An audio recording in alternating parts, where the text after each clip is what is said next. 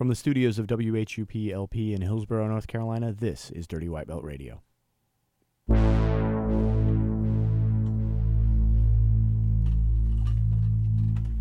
Innovative, often duplicated. When enough people get on the trend, I elevate it, make it way harder for them to follow what I take. It hard to swallow like a lozenge lodged in your trachea. Goodness gracious, bruh, I can never make this up. So just take your stuff, rake it up, and take the bus. Never fake the funk, you painted skunks. You played enough, I'm lifting bars to outer space, so the weight is up. Fight,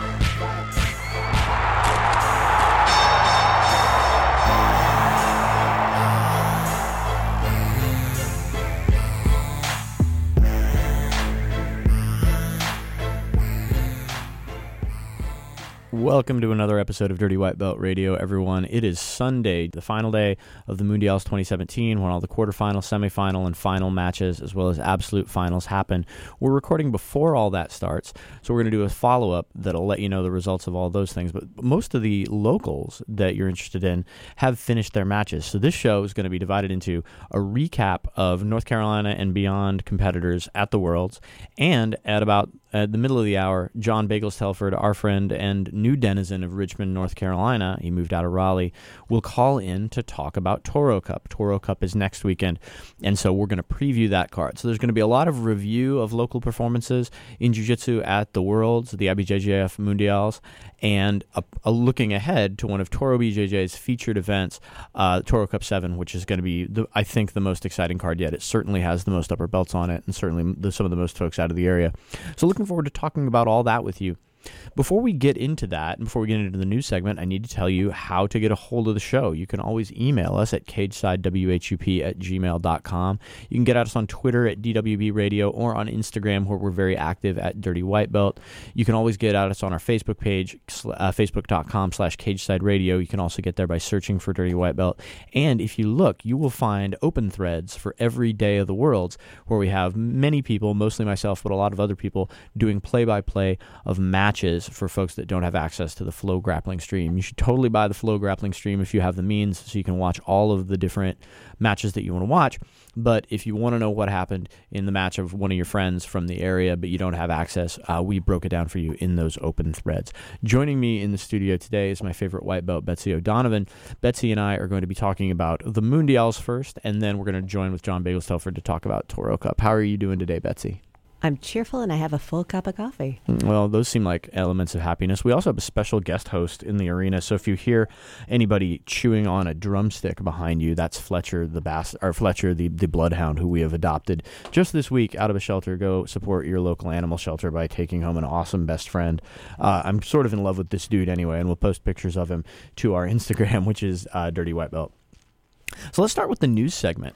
First of all, I, I mentioned this, and we're going to go in more depth on it later, but I want to flag that a week from yesterday uh, is Toro Cup 7. That's next Saturday.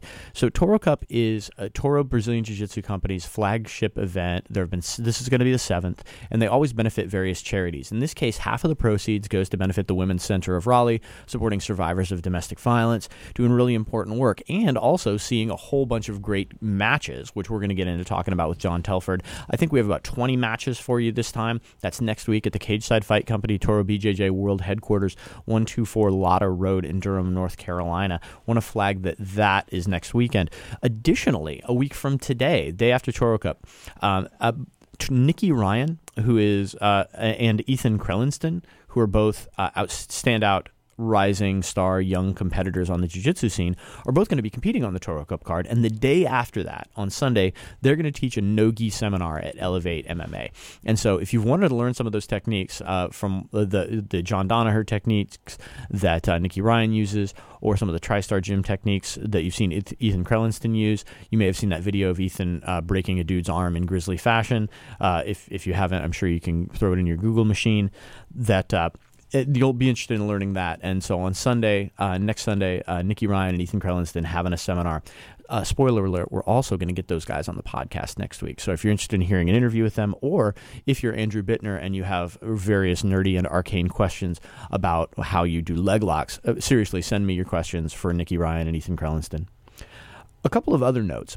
Uh, U.S. Grappling Richmond is happening on June 24th. Uh, this is one of my favorite times of the year because I love getting up to Richmond for a lot of different reasons. And also from a jiu-jitsu perspective, it's one of my favorite tournaments. You know, obviously it's nice to not have to travel at all. And so Submission Only Raleigh, which is coming up in July, is, is a favorite event of mine as well. But what I like about Richmond, there's a ton of great jiu-jitsu in Richmond generally, just kind of in, just always present in Richmond, from Revolution BJJ to Richmond BJJ to Upstream BJJ, all great schools, all with terrific black belt instructors. But also, it's sort of the midpoint between here and the Washington, D.C. metro area. And so a lot of times, competitors you wouldn't get the chance to compete against will be there at, in June 24th at US Grappling Richmond. So be sure to get out to usgrappling.com, save yourself some money by registering early, and support that. US Grappling is our favorite tournament organization for a lot of reasons. Run by grapplers for grapplers, US Grappling consistently provides the best tournament experience for competitors. Whether it's a points tournament or submission only, and US Grappling runs true no time limit submission only events, it's the best place to compete and to watch your friends compete. Check out upcoming events and register online at usgrappling.com.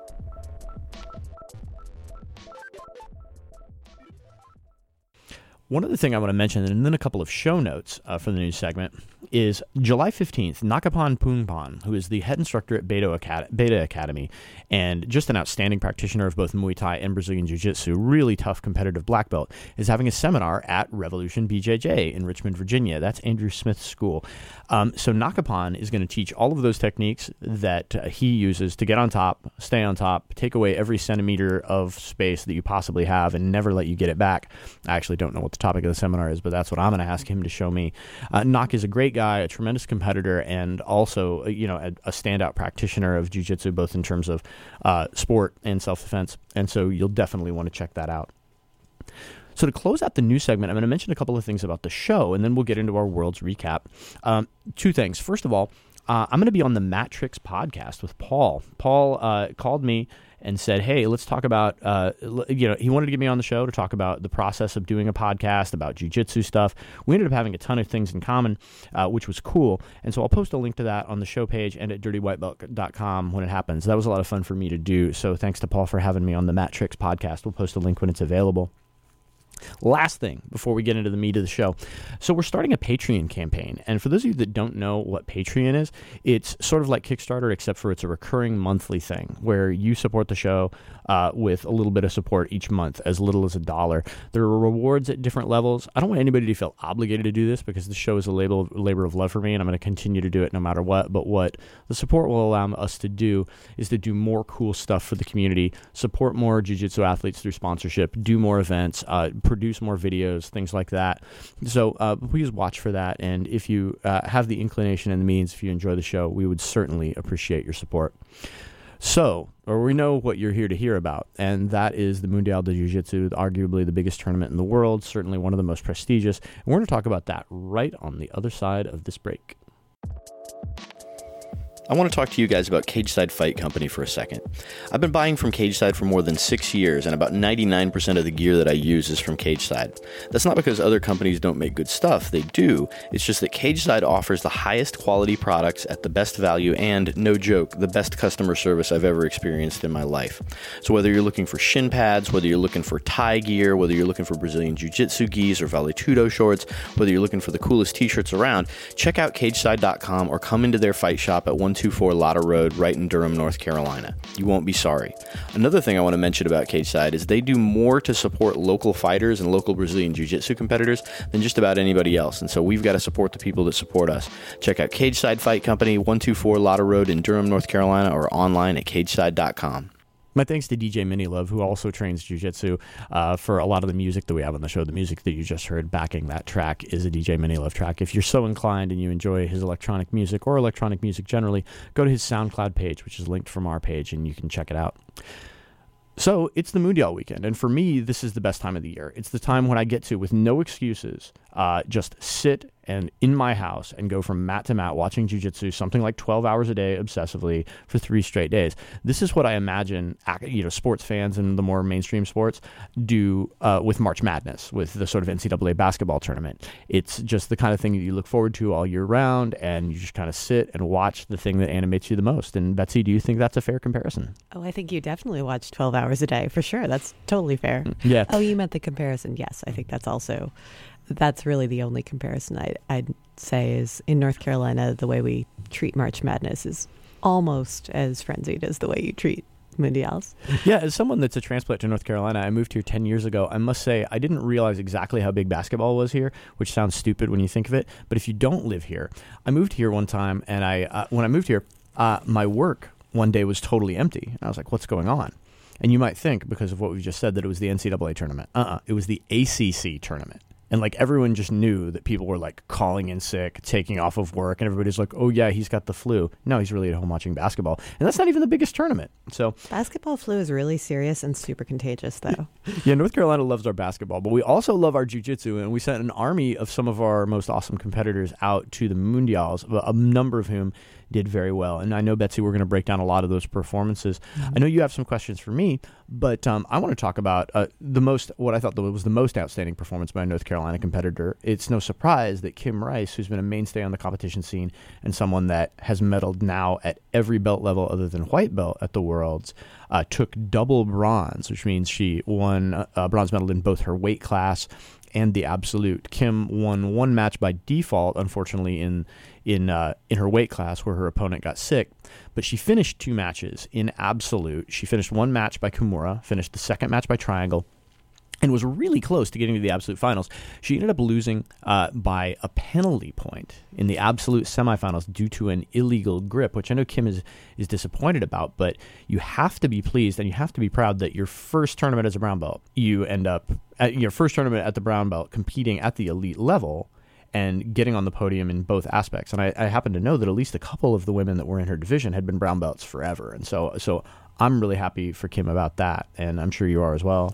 Well, yeah, and I think you know that's the Kim is of course asking all of her friends. Like, I think this is what is the definition of an amazing competitor um, and somebody that people in our local scene look up to for good reasons. You know, her her post on Facebook right after was about you know double bronze, really happy about it, feels good about her performance, and then asking people to smack her when she gets illegal grips on their pants and rolling locally. And, you know, it's just the constantly having your eye on what's next. What do you need to improve? And um, Kim's attitude toward working specific skills is something that I just admire incredibly much. Like earlier this year, she had a challenge for upper belts if they could tripod sweeper, right? Spider guard. Spider guard sweeper, because she was working that skill, and she the deal was she would make you truffles if you could sweep her.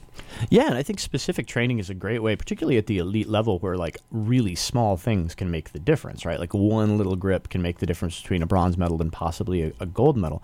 Uh, I also like Jake Whitfield's response to her Facebook post, which was, "I'll smack you just on the general principle," and you know he's you know he's not kidding. Um, but but in in all seriousness, like the, the there is I will talk about this later when we get into into Amber Habel's match, but the thin margin between victory and loss at that level is so apparent, and that was really on display for a lot of our local competitors. But I, I really feel good. I mean, I'm very happy for Kim. I'm very proud of her performance, and one of the, the great things about her performance is, again, as a new brown belt, getting on the podium in both spots. Now Kim has won the worlds at blue belt, was a, a bronze medalist at purple belt, also a medal in absolute, and so she knows she can compete with the absolute best in the world, and you know next year could be on could be on the podium in a different spot. Yeah, and I think um, all of that comes down to that just relentless improvement. I don't know. She's amazing. Mm-hmm. So, other than Kim, do you have a, like I, I, I, want I know I want to mention Andrew Bittner because Andrew was this um, this was Andrew's first Worlds, and he hasn't done too many IBJJF tournaments, so I think he's kind of a well kept secret on our local scene that a lot of people nationally don't know about, but they're going to know about. And Andrew won his first match very decisively in a, in a submission where he, he continually attacked his opponent before securing a, a triangle position, and from that triangle, he, he Kimura'd him. He ended up losing to the, the guy um, at, Eric, who is another big ginger, who had won uh, double gold at the European Championship. And so, th- and that was a f- a fascinating match that I really enjoyed watching. Very technical match between both guys, and uh, you know, uh, you know, Andrew ended up losing that match uh, on points, and I think that that is just. I think that loss is purely a function of experience. In that, once his opponent got up on points, he was able to secure certain pants grips that sort of shut down Bittner's offensive game. And uh, I know Bittner, and I know he's probably like you know he's probably watching tape at the hotel before he heads off to the tournament to watch Jiu-Jitsu live. And so I, I know that's not a mistake that he will. I know that's an improvement that he will make. And I'm, I, I think you never perform as well at your first worlds as you're capable of in the future. And so now that he's gotten this one under his belt, I'm really excited to see what he achieves in the future. I think his first match was one of my favorites of the tournament, and I think this is actually something that's really we were talking earlier today about, you know, I don't, as a white belt, I don't feel like I have a lot of great color commentary to add to matches. Like, um, you know, the, particularly at this level, the you see some excellent fundamental jujitsu that I can recognize, but it's watching some of these people, like watching um, DeAndre Corbe yesterday. Was it, it, there was an interesting berimbolo game that I couldn't even begin to break down, but Bittner's match um, highlighted something really interesting for me. Both of his matches highlighted something really interesting for me, which is there's terrific technical jujitsu to watch, but the distinction between how fun it is to watch people when you're just in the crowd, seeing people do great technical jujitsu that is tournament oriented and very points aware versus watching people who are doing great technical jujitsu and really, really actively hunting the submissions. Mm-hmm, mm-hmm. Um, and Andrew's first match was super exciting just because it was so active and he was like really, you know, it was not a, a match where you see somebody sweep, take side control, lock it down, and then stall. It was he was really actively fighting for stuff, and it makes great, great jujitsu. I couldn't agree more, and I give that match five eggplants. So, uh, so I know you have some questions for me about some of the other matches, and I want to make sure that you get the opportunity to ask those questions. Yeah, I do. I wanted to talk to you. You know, it's uh, Caitlin Huggins is somebody who is obviously a good longtime friend of the show. Um, and same with DeAndre Corbe. And I think the black belt matches earlier, uh, early in the tournament, we have some more coming today, are really instructive for people. So I wanted to ask you to call out things that people on the replay should be watching for in DeAndre and Caitlin's matches, particularly. Okay, well, so th- one of the takeaways from Caitlin's match. So, so Caitlin did two matches, and unfortunately came up on the losing end each time. Both were very close matches. I think the major takeaway from Caitlin's match, which is some, Caitlin's matches, which I'm gonna talk about in terms of uh, Amber Habel's match as well, is how thin the margins are at this level. Like each of those matches was a winnable match for Caitlin, and which is on the one hand great because Caitlin can know with absolute certainty that she can win matches against elite competitive black belts, and I'll, I'll talk about each match in its turn. But I think I, I, I know that the sting of defeat always. I mean, it always sucks to lose. Period.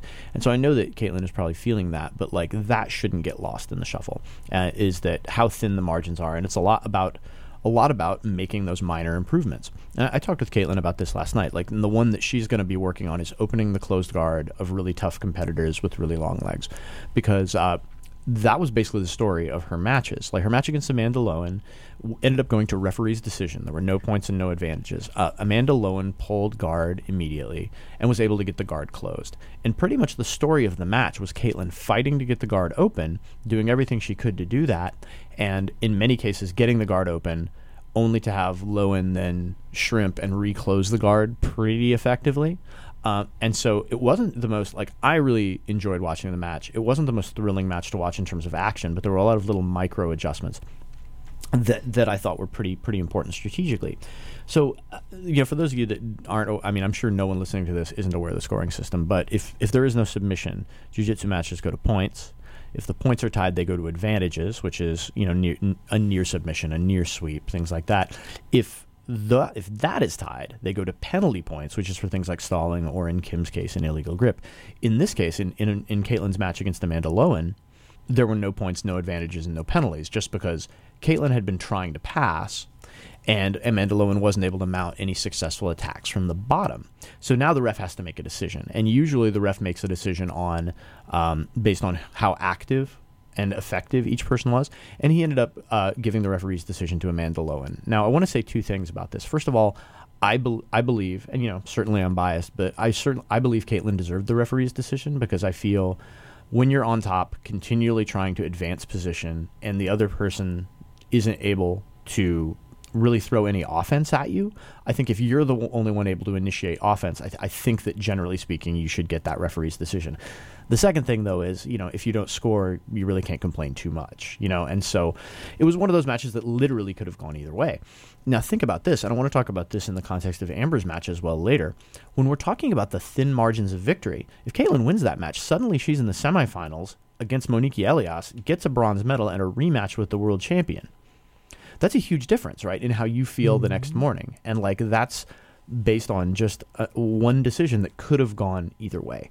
And so when you're, you know, so when you think about this, it's always important to take away, you know, the sting of losing is something that helps motivate us to get better, but it's also important to remember that you know a loss isn't just a loss especially if you learn from it you learn how to do more um, with with the, with the closed guard uh, in the future and you mentioned DeAndre and uh, who is an elite brown belt competitor. And DeAndre mashed his first two opponents, which which I fully expected. DeAndre Corbe, and just as a side note, everyone should go watch DeAndre's matches because his transitions are beautiful. He hit this really amazing series of transitions in his first match when a guy was trying to stack pass him, and he went right into an omoplata like seemingly effortlessly. Now mm-hmm. that effortlessness comes from drilling that over and over again thousands of times, but still, it, it, it, it's just beautiful jujitsu. And so DeAndre was was really uh, was doing extremely well, and I fully expected him to be on the podium. In the quarterfinals, he ran into a guy who was just a buzzsaw, and that guy, you know, was he. I, think DeAndre got behind. DeAndre tried to pull guard, and the other guy I th- went for enough of a takedown to get the points, and I think that put him on the defensive and DeAndre ended up losing that that match. The guy passed guard and and collar choked him. And I man, I don't remember the last time I've seen DeAndre submitted.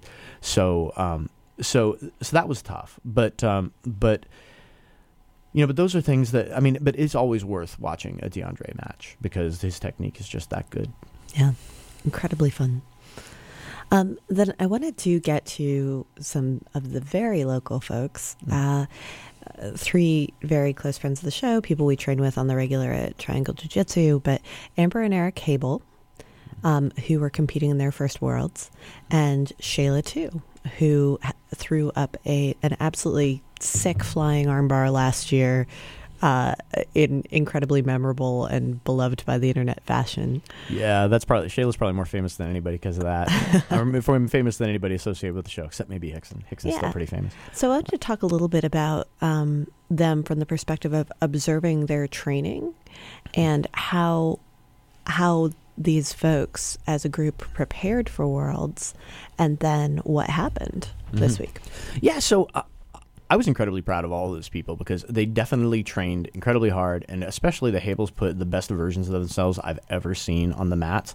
And I want to talk about each of those individuals in turn. I do want to acknowledge one thing though, which is what's funny about the worlds. I watched it with my my good friend, the Grumpy Grappler, who we hope to have on the show at some point. He's a brown belt, and he was like, "Man, the blue belts are so good now," and and he's right. Like there are there are so many excellent blue belts that train full time, that get sponsorships, that have made jiu-jitsu their lives. And so when you talk about like folks like uh, Amber and Eric Habel, when you talk about Shayla, these are people with with jobs and lives and families, which is not to denigrate the achievement of you know the 21 year old super athlete who trains three times a day, but it's, it's not a one to one comparison. Um, so that being said, you know everybody on that list, you know, because I, I, know Shayla's work kicked up in two or th- for the last couple weeks before World. She didn't get as much training in as she would have wanted to, but, but but all of them trained extremely hard. So I want to talk about Eric first because, like, man, his improvement over the last year has been considerable, and it was great to see him rewarded. So he ended up having a very tough first match, but ended up winning on points. Uh, was caught in an omoplata with like 30 seconds to go, had to survive it, and just gutted it out with, with technique and posture, prevented the guy from sweeping him, prevented the guy from submitting him, and it ended up getting a, a good first round win against a very tough opponent. Uh, so, you know, and it's very important to remember too, I'll talk about this in a second with Amber's match, that 50% of the people at the Worlds, no matter how good they are, are going to lose their first match. A lot of incredible stone killers get bad draws in the first round or don't perform or whatever and lose their first match. So winning a match at the Worlds is, is an achievement. Eric wound up losing by ankle lock in his second match, but still a lot to hold your head up high there. Now, I talked earlier about the thin margin of victory. I want to talk about that specifically in terms of Amber Habel. So, Amber just performed. I couldn't be more proud of her. You know, despite the result of her first match, her first match she ended up losing by points. But there are uh, are a couple circumstances that I want to talk about. So, Amber uh, ended up fighting for a takedown with her opponent. Her opponent looked to have pretty good takedowns. So Amber pulls guard right into an armbar, like has her, and I'm like, as I'm watching it, I'm like, she's got it. She's got it. That girl's done. The girl tries to defend. Amber transitions to a belly down armbar. I'm like, oh man, it really looks like that armbar is tight. And really thought she was going to finish it. The her opponent ends up posturing up. Amber switches off to a triangle. Looks like the triangle is tight. Amber makes the decision to switch back to the armbar, and in that transition, her opponent is able to pass guard, ends up winning on points, ends up. I don't want to. I don't want to say stalling Amber out, but like okay, I'm up on points. I'm not going to take any chances. Ends up playing it safe and ends up beating Amber on points. I found out later a couple things because uh, I watched the woman that Amber competed against go through the bracket. She ended up winning three more matches to get to the semifinals, or no, to the quarterfinals. I'm sorry. She ended up uh, and and very nearly got to the semifinals, so very nearly medaled. Now, right now, and the, the second thing, I talked to Amber later. Turns out she popped the girl's elbow with the first armbar, and they were talking. We saw them talking and laughing after the match. And I was like, I always wonder what, what people are talking about. So I asked Amber, what, what were you all talking about? And she's like, man, did I did I hear your elbow pop? Oh yeah, you know, it, it just pops. I don't really care. That would completely freak me out. Right. And well, this this woman I think is 19 years old and has like young person joints and a mm-hmm. young person's commitment to like, well, I'm gonna gut this out. And and I mean, props to her for toughness. But when you think about the thin difference between results, so Amber was this close, like had a tight submission, popped the elbow of someone that wound up getting to quarterfinals, could easily have won that match. Okay, Amber wins that match. Now what happens? Just like with Caitlin's match, like th- these matches that could go either way, sometimes determine, and this is sort of the the heartbreak of a single elimination tournament, right? Where mm-hmm. you would get truer results if it were double elimination, but but you know that's the way it goes. Um, at any rate, a terrific performance by by Amber despite the result. And I think it was uh, so. Amber is always fun to watch. She's she's competed in a couple of Toro Cups. She's so aggressive, and um, it, it's really she's just a really super dynamic competitor. And I thought that this was very much a match that I am always I will always I've never seen it, but I will be surprised if I ever see Amber Habel play conservative jujitsu.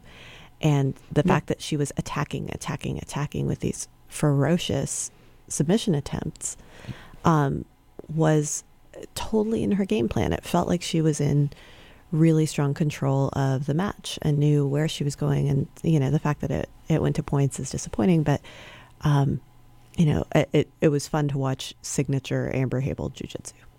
Yeah, most definitely, and and th- you know that points out also that rule set matters. This is something that you know some folks are amazing submission only. Like Kim Kim Rice loses very rarely. When she loses, she often loses to point fighters because you'd be very. It's very difficult to beat Kim Rice submission only.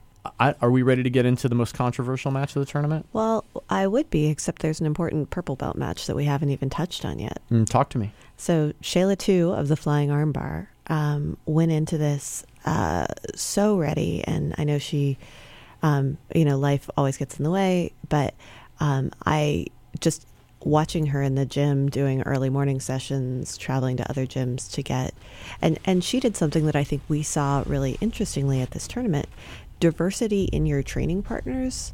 I think um, is something that has just been demonstrated as really important. You know, you if you have an unusual body type, for example, Andrew Bittner doesn't run up against a lot of like lanky gingers in his weight class uh, until he hits Worlds. I'm not sure how much hair color has to do with it, but just in case, it means everything.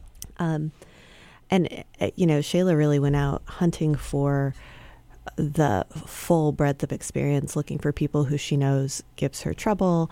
You know, doing all of the prep that one does. Mm-hmm. Um, and I wanted to talk about, you know, this is her first Worlds at Purple Belt. And we talk a lot about how huge the Blue Belt division is. Um, and it starts to narrow down, obviously, as you get to upper belts. But I wanted to talk about what you expect from her based on this performance at Worlds and sort of what you know about Shayla as a competitor moving forward. We didn't learn anything new but I think we knew that Shayla could compete with anybody in the world, uh, anybody in the world at purple belt. And I think her first match, which she won, is indicative of that because both of the matches that Shayla and I think you raise a good point about it's very important to train with a diverse array of training partners, people with different body types, people with different sizes, people with different games. Very important to train with people that know how to wrestle, that know how to do judo, that have amazing guards. You mentioned Kim trying to shore up her spider guard passing and defense. And you know, I think everyone that does jujitsu has run into a game that they just have a problem with solving. And one of the things that I think was most important about Shayla's first win is that she ran up against essentially her kryptonite and won anyway. She what she uh, she went up against a woman whose name I'm not even going to try to pronounce, although we posted it on the Facebook, who was a Mongolian judoka, and Shayla ended up you know trying to take her down, got thrown, and uh, you know got thrown with a, with a sick drop seoi nage almost into a into a guard pass, and I was like, oh, we're in trouble. We're down because because the first person to score. Um, wins most of the time, not just because they're usually the best competitor, but like now you can play the points. Shayla obviously was not ready to let that happen, and so ended up coming back and winning that match 15 to two. Didn't get scored on again. If, and if you want to see some beautiful defense, like Shayla, basically there were two drop seoi nages in that match, and Shayla basically cartwheeled out of both of those. Like she's she's a sick athlete, but also just her commitment to like fight through things that other people would let overwhelm them. yeah, it was. Yeah, funny side note about that. Shayla was reading the. Uh, we we were doing the play by play in the Facebook thread at our Facebook page. I was like, oh, Shayla cart, just cartwheel out of a drop seoinage, and she was reading through the thread later, and I was like, I don't even remember doing that. it's just this natural athletic grace that she has.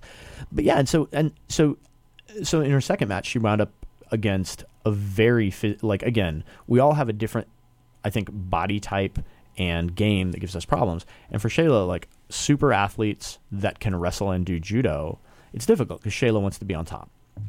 And, uh, you know, m- many of us do. And I think Shayla's guard showed that she, you know, particularly in the first match against the Mongolian judoka, Shayla's guard has grown by leaps and bounds, and it's very dangerous now.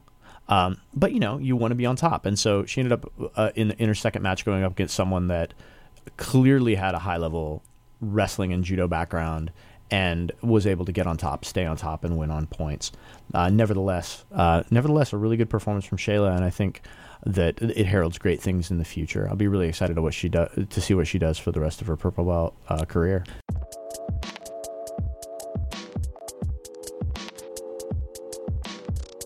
Hey Jeff. Yeah, Betsy.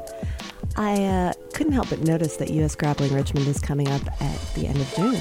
It is June 24th in Richmond, Virginia. So here's my question for you, since we are going to be heading up that way. Tell me a little bit about the BJJ scene in Richmond. What can we expect at the tournament? There's a ton of great gyms, uh, starting with Revolution BJJ, Andrew Smith School, where you also have Daniel Frank, Jarrett Church, Andrew Silver, a bunch of terrific black belts. John Bagels Telford, our good friend, just moved up there. Seth Smith School, Upstream BJJ, is a new uh, uh, new school on the scene, and Steph's a great instructor, friend of the show, and former guest. You also have Eric Bruto and Liz Susson's school, Richmond BJJ, and so a lot of really quality jiu-jitsu in Richmond. Plus, it's sort of the central meeting point for those of us from North Carolina to meet with folks from the DC metro area. And so it should be a terrific turnout of great jiu-jitsu. Oh, I can't wait for some good rolls. That would be U.S. Grappling, Richmond, June 24th. Thanks for supporting the people who support us.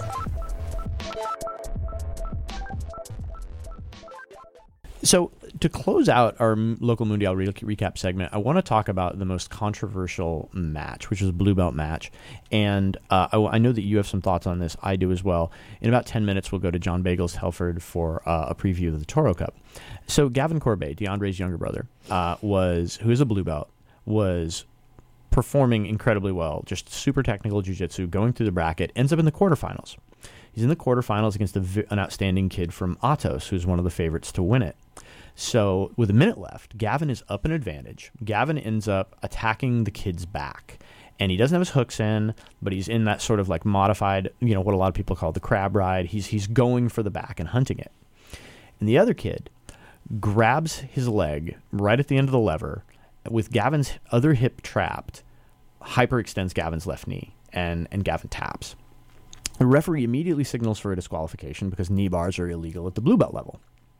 And uh, after about five minutes, um, the guy's coach, Andre Galvao, has a conversation with the referee. They reverse deci- the decision and they end up uh, disqualifying Gavin or basically saying, well, you tapped, you lose. I want to give my take on this a little bit first. Like my, my capsule summary of this, there was some debate about this on the internet, but with most of, and my take is is very much like this. It's this is a cut and dried situation. It is a rule. He broke the rule. Gavin wins. You know, knee bars are illegal. Gavin tapped to a knee bar. When you tap to an illegal technique, you win. Also, like, you know, knowing Gavin Corbe and how competitive he is, and knowing that this is a match for a medal. Like, if he wins this match, he gets on the podium and he's winning the match. He's up an advantage. If you're winning a match that is your medal at the world's match, you're not going to tap unless you absolutely have to tap, unless your knee is in danger. And watching the video over and over, it's very clear that his knee is, is in real danger. He can't relieve the pressure because his other hip is trapped.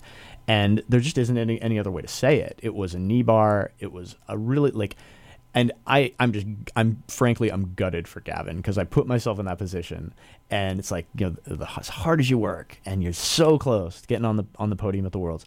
The good news is Gavin. I mean, and you know, I know he's probably not ready to hear this. The good news is he's young enough that he's going to come back even stronger. But I feel like this was a real injustice.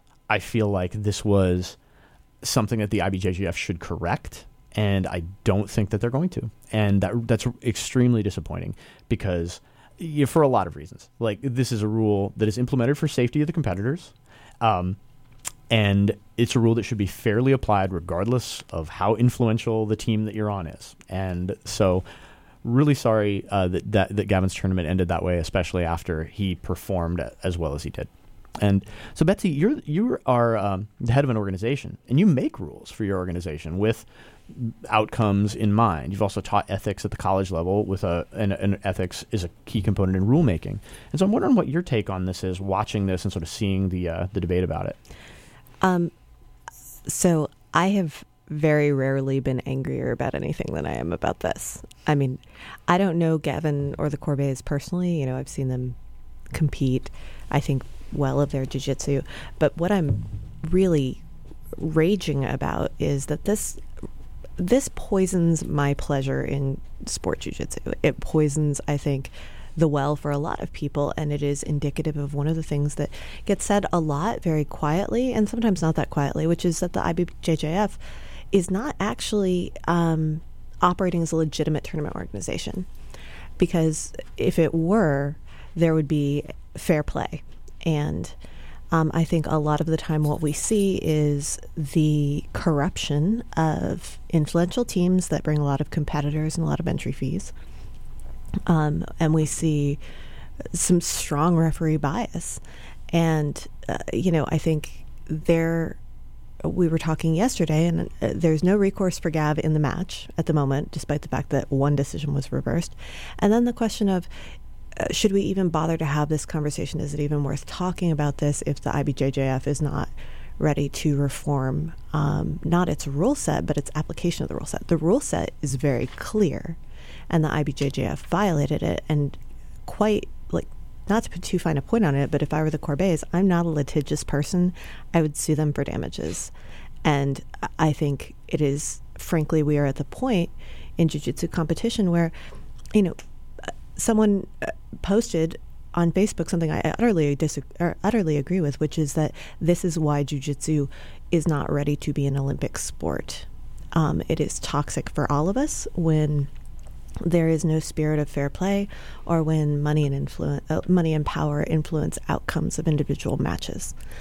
Um, so the reason I would support suing is not because you want to get a million dollars. You know, it's not a. It, this isn't a frivolous suit. This is there's a real cost to competitors, not just in your entry fees and your travel costs, which are measurable damages, but also all of the time and investment you put into the training for the world's competition.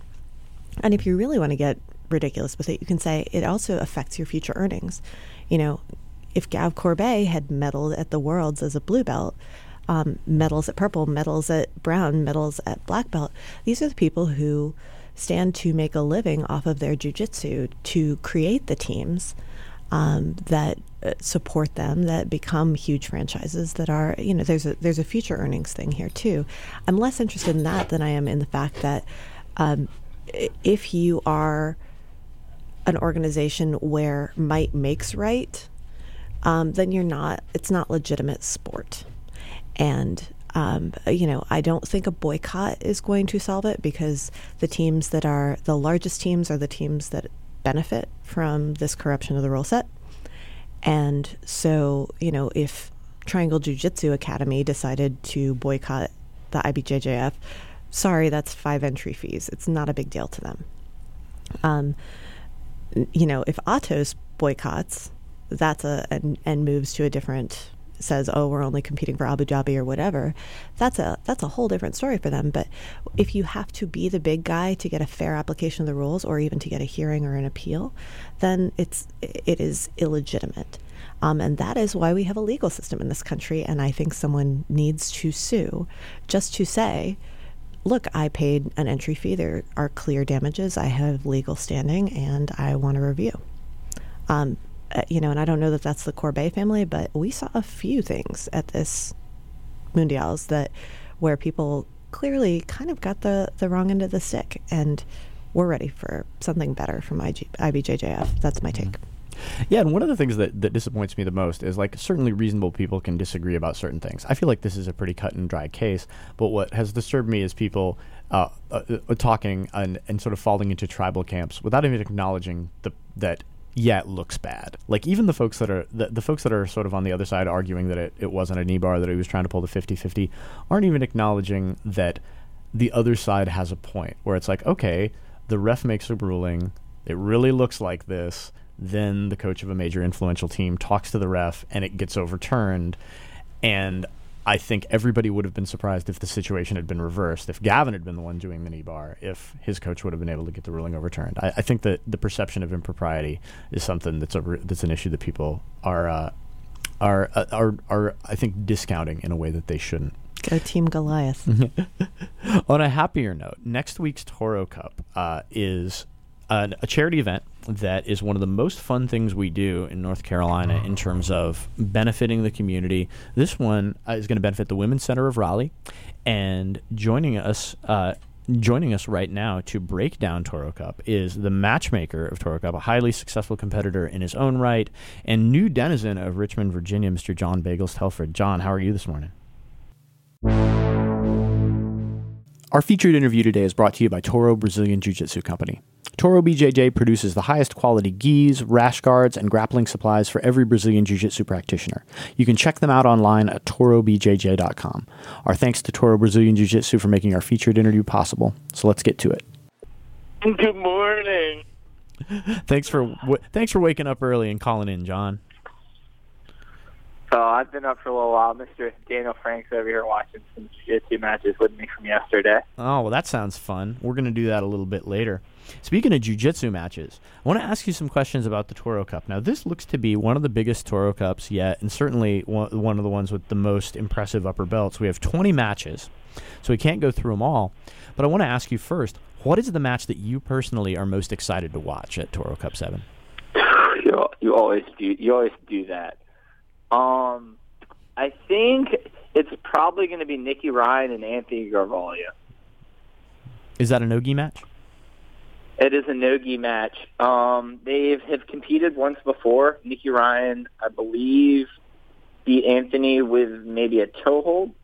Um, but I know that Anthony has been training really hard and is really excited for this rematch. So I think it's going to be a, a pretty good matchup. Excellent. One of the ones I'm excited about is another so another one of the guys that's doing a seminar at Elevate the day after Toro Cup, Ethan Crelinsten against DeAndre Corbe. Um, yes. And so DeAndre is coming off a very impressive performance at the Worlds, where he won two matches in impressive fashion before losing in the quarterfinals. And Ethan, I think, is famous to most people for breaking that guy's arm in grisly fashion. But maybe you can break down like where you got the idea to bring in Ethan to compete against DeAndre, and what your perceptions of this match are. Yeah, that was that match was actually the other, the like uh, the one I was kind of tied with between the Nicky Ryan Anthony Garvalho match. Um, and the only reason I picked the Anthony Garvalho match is I I know how how hyped up and excited Anthony is for this match. Uh, we talked the, the other day, and he was saying he said, "Man, you know, I'm I'm really excited for this match. You know, the the only thing the only thing going through my mind every day is just Nicky Ryan. That's the only thing I think about. Granted, Nicky Ryan probably doesn't even know who I am, but all day, every day, all I think about is Nicky Ryan. So he's super pumped up and excited for that match. I'm, I'm excited to see it. Well, that's Um, terrific, and you know, Anthony, uh, and Anthony, I want but let me just break in and say, Anthony had an extremely exciting Toro Cup match before. He's one of those dudes that constantly attacks and is a pleasure to watch. So to know that he has been this focused on that match, I, I think he's going to put on a great performance. Correct, and Nogi is definitely his forte. So uh, I'm, I'm pretty excited to see that. Um, the the guys, Ethan Crelinsten and Nicky Ryan, actually were brought to me by uh, the First Lady of Jiu-Jitsu, Miss Betty Broadhurst. She's known Nicky and Gordon since they were kids, and presented the idea to me to see if we could find somebody, some people to to have matches with them. And I said, yeah, yeah, I'm pretty sure we, I'm pretty sure we have people for them. So, uh, in a, in a black belt match, I noticed that you have uh, Daniel Frank competing, and I have two questions for you about that. The first is, does his opponent's name rhyme with Daniel, and if so, is that why you made the match? Yeah, I mean, it's part of it. It'll be Daniel versus Daniel or Daniel versus Taniel, however you say the name. Um, so rhyming is always fun. But it'd be nice for neither one of these guys ever get to compete locally against people their own size. So both of them are smaller black belts. So it should be exciting to see a nice match where they're not having to fight some gigantor. Most definitely, and that match is in the gi, and Daniel uh, Daniel's gi game is really fun to watch. Uh, what do you know about Tanya Labu? I know he has he has won a lot. Um, I don't remember exactly his his exact resume off the top of my head. I think he's won the Brazilian Nationals and maybe the Pans at some level. Um, he has a pretty good resume. I haven't seen him compete much in person yet, other than online. So I'm excited to see him kind of get out there. Like I said, locally, most of the events that he's been going to, he showed up and hasn't really had anybody his size to compete against. One other athlete that I always love watching at Toro Cup uh, is Greg Walker. Greg had an incredible match against Nakapan at Toro Cup that's still one of the most watched videos on our Facebook page. And Greg's good at everything, but especially top control and wrestling. And he has a match against Jared, uh, against Jared Lawton, who is at, uh, I who I know is from Maine and is a fight to win veteran. Can you tell us about how that match came to be? Yeah, um, actually, that was another one that's brought sort of brought to me by somebody else. Um, Jimmy Bigelow, I think, I believe, went to college with Jared Lawton, and Jared would have been kind of tough to get down here to do to do a match, obviously, because he lives in Maine. So Jimmy uh, presented the idea of setting up a match for Jared this weekend so that he could come down and hang out and spend the weekend with Jimmy Bigelow, and they could hang out together. So that's kind of how that that match came to fruition. Um, I knew he was a, high, a real high level competitor, so I found a, a nice high level competitor for him here locally, and that's definitely Greg Walker. Yes, most definitely. And Greg, Greg's also really fun to watch, so I'm looking forward to that. That's the main event, correct? Uh, that is going to be the main event, correct? Mm-hmm. So CJ Murdoch, local favorite, is also back on the card against Scott Dance, and uh, you know I know that you know everybody who's who listens to the show knows that we're big fans of CJ. That CJ is a dude that is constantly on the attack, constantly going for the submission, and his game is constantly evolving. For those of us that might be less familiar with his opponent, what can you tell us about Scott? Uh, Scott trains in Northern Virginia. He's under the BJJ Revolution team. He last year I met Scott Dance in the 2016 season. We were in. He was in my brown belt division, and he took second at the Abu Dhabi trials in New Jersey, the one where I took third. Um, then we we never actually competed against each other, but we're just in the same division. So we talked some and got to know each other. Um, so I, I knew him. I knew he had gotten promoted, and again, kind of the same the same thing as the Daniel Frank Taniel match.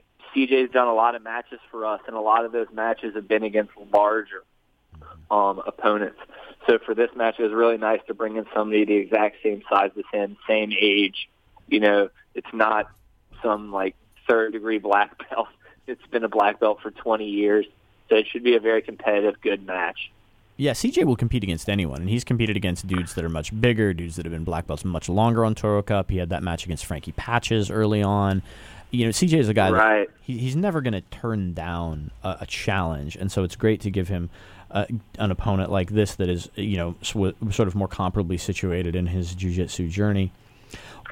Yeah, I know he spends a lot of time traveling back and forth to Asia. I think he does some fighting in one championship and trains with Kamal Shalorus a lot. So I know that I know that he's been training with him and also trains with uh, Josh Aguero, who is having a match with Cody Maltek. Which is another match I wanted to talk about. I got the chance to train alongside, didn't get to train with Josh when I was up at the Pedro Sauer headquarters a couple of weeks ago. Josh is also a successful MMA fighter, and uh, and so uh, and Cody, of course, is an MMA fighter as well. Both of them pros. And so this should be a really fun match. Um, I, am not honestly sure what to expect. Uh, it's in the gi, correct? It is in the gi. That is correct. And so Cody obviously is a Toro Cup veteran, you know, and, and a sort of a guy who's everywhere on the local scene. For those of you that don't know Josh, I mean, Josh uh, trains at the the Pedro Sauer headquarters in, in, Herndon, Virginia. There are, I think, 11 black belts now there that are his regular training partners. And so he doesn't lack for pedigree. He doesn't lack for high level training partners. Trains with Dave Porter. Um, and so, what else? Like, what what inspired you to bring in Josh Aguero to compete against Cody? Um, so Josh and part of it was Josh and um, Scott Dancer. They train together, mm. so they're both preparing, and you know they're working together. Scott, or uh, excuse me, Josh is helping Scott prepare for for Toro Cup, so it just made sense to try to find a match for him also. Um, you know, the smaller black belts are somewhat tough to come by in this in this area. They all seem to be like 175 and above for the most part. So finding some of these smaller guys that I can give some of the other guys an opportunity for is a really good, a really good chance. I want to mention one thing. Um, oh, go ahead. Go ahead. I want to mention one match that, that we're not going to be having, unfortunately, and then close out by talking about some of the blue belt matches that I'm actually really excited about. Um, so, unfortunately, Anthony Elbert, who uh, we love having on Toro Cup for a variety of reasons, uh, got a concussion in his match at the Worlds in his second match. His, his first match, he put his opponent to sleep with a bow and arrow choke, and then his uh, his second match ended up uh, competing against Espen Matheson, who's a high level brown belt, and, and I believe he got a concussion. So unfortunately, Anthony won't be competing this time. Is that right? That is correct. That's really unfortunate. Um, Anthony's a great kid, and we wish him all the best and a speedy recovery from that. I'm sure that you'd love to book him on a future Toro Cup. Oh, oh most definitely. Mm-hmm. So the blue belt matches. One of the th- there there are several women's blue belt matches, all of which I think should be pretty exciting. We talked about Amber Habel at the top of the show, and she's going to compete against Nico Ball. And oddly, they were in the same division at the Worlds uh, the, yesterday. Fortunately, they didn't meet each other uh, which would have been really unlikely and kind of funny. But but I think that should be an I think that should be an, an entertaining match. I think that uh, the summer Carpenter match against Nora from Upstream BJJ should be very entertaining. And then you have I think that match is going to be insane. Mm, tell it. So talk to us about that match. Why did you book I, that? Why are you so um, excited for it? Well, I've never trained. I've never trained with Summer, but I've trained with Nora, and she is really hard to hard to deal with. I mean, she's very small, but very, very fast. So I'm excited to see how that match plays out with these two smaller ladies um, that are going to be moving at a, a pretty high speed, I believe. Mm-hmm. So Saida Durkee is also on the card against Emily Zagone, uh, and I want to like, and, and so I don't know if you have anything to say about that match. I want the last thing we talk about to be Kim Rice against Maggie Gamry, uh, but but anything anything to say about Emily and Saida? I know that that match should be really good. They the two of them have trained together a couple of times. When I set this match up, they both sort of had the same response as like, "Oh, we've trained together. Like this is going to be a war." Um, so they, I think they know a little bit about each other, at least enough to know that the other one's tough and to respect their game. So uh, I think that'll be good. They're also similar, similarly sized. Emily's obviously not quite as tall as Saida, but I there are a few that are really exciting. Right, right. Another one, um, you know, there's all these matches are really going to be exciting. To be completely honest, um, so there's there's so many we can't really go into all of them. Yeah, definitely not. But in the few minutes we have left, we have about three minutes left. I want to make sure we talk about Kim Rice against Maggie Gamry. As we mentioned at the top of the show, Kim is coming off a double bronze performance at the Brown Belt Worlds, which is her first tournament at Brown Belt. And how did you like? And I don't believe she and Maggie have ever competed against each other. No, I don't believe they have. This match, I actually booked this match. Kim was supposed to compete on the last card, and then let me see. Let me try to remember exactly how it played out. She was supposed to compete on the card, and then at purple belt, and then I believe her opponent got hurt, and then she got promoted.